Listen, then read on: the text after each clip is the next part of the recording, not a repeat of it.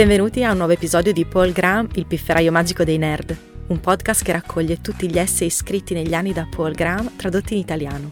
Tutti gli altri essay in italiano sono disponibili sul sito paulgraham.it, mentre quelli originali in inglese potete trovarli su paulgraham.com. Cominciamo!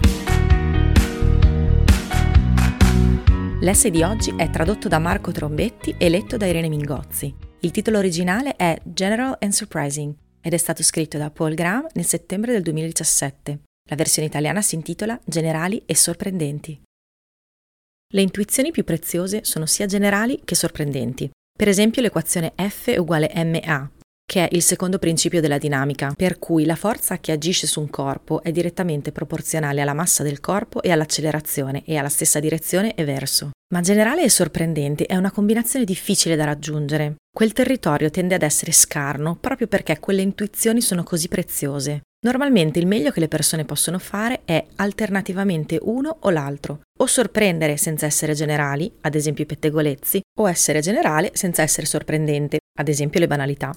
Dove le cose si fanno interessanti sono le intuizioni di valore moderato. Queste intuizioni si ottengono aggiungendo piccole quantità della qualità mancante.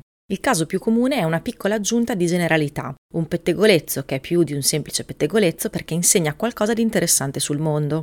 Ma un altro approccio meno comune consiste nel concentrarsi sulle idee più generali e cercare di trovare qualcosa di nuovo da dire al riguardo. Poiché queste idee iniziano in modo così generale, è sufficiente un piccolo delta di novità per produrre un'intuizione utile. Nella maggior parte del tempo si riuscirà ad ottenere solo un piccolo delta di novità, il che significa che se si prenderà questa strada le idee sembreranno molto simili a quelle che già esistono. A volte si scoprirà di avere semplicemente riscoperto un'idea che esisteva già.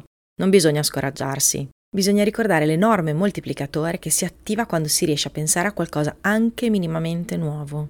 Corollario. Più generali sono le idee di cui si parla, meno ci si dovrà preoccupare del ripetersi. Se si scrive abbastanza è inevitabile farlo. Il nostro cervello è più o meno lo stesso di anno in anno e lo sono anche gli stimoli che lo colpiscono. Mi sento leggermente in colpa quando scopro di aver detto qualcosa di simile a quello che ho detto prima, come se stessi plagiando me stesso, ma razionalmente non si dovrebbe. Non si dirà qualcosa esattamente allo stesso modo la seconda volta e quella variazione aumenta la possibilità di ottenere quel piccolo ma critico delta di novità. E naturalmente le idee generano idee. Questo sembra familiare. Un'idea con una piccola quantità di novità potrebbe portare a una con una maggiore quantità di novità, ma solo continuando ad andare avanti. Quindi è doppiamente importante non lasciarsi scoraggiare da persone che dicono che non ci sono molte novità su qualcosa che si scopre. Non molto nuovo è un risultato importante quando si parla delle idee più generali. Non è vero che non c'è niente di nuovo sotto il sole, ci sono alcuni domini in cui non c'è quasi nulla di nuovo, ma c'è una grande differenza tra niente e quasi niente quando viene moltiplicato per l'area sotto il sole. Grazie per aver ascoltato questa puntata di Paul Graham, il pifferaio magico dei nerd. Trovate tutti gli articoli di Paul Graham tradotti in italiano su paulgraham.it e gli originali in inglese su paulgraham.com. Alla prossima!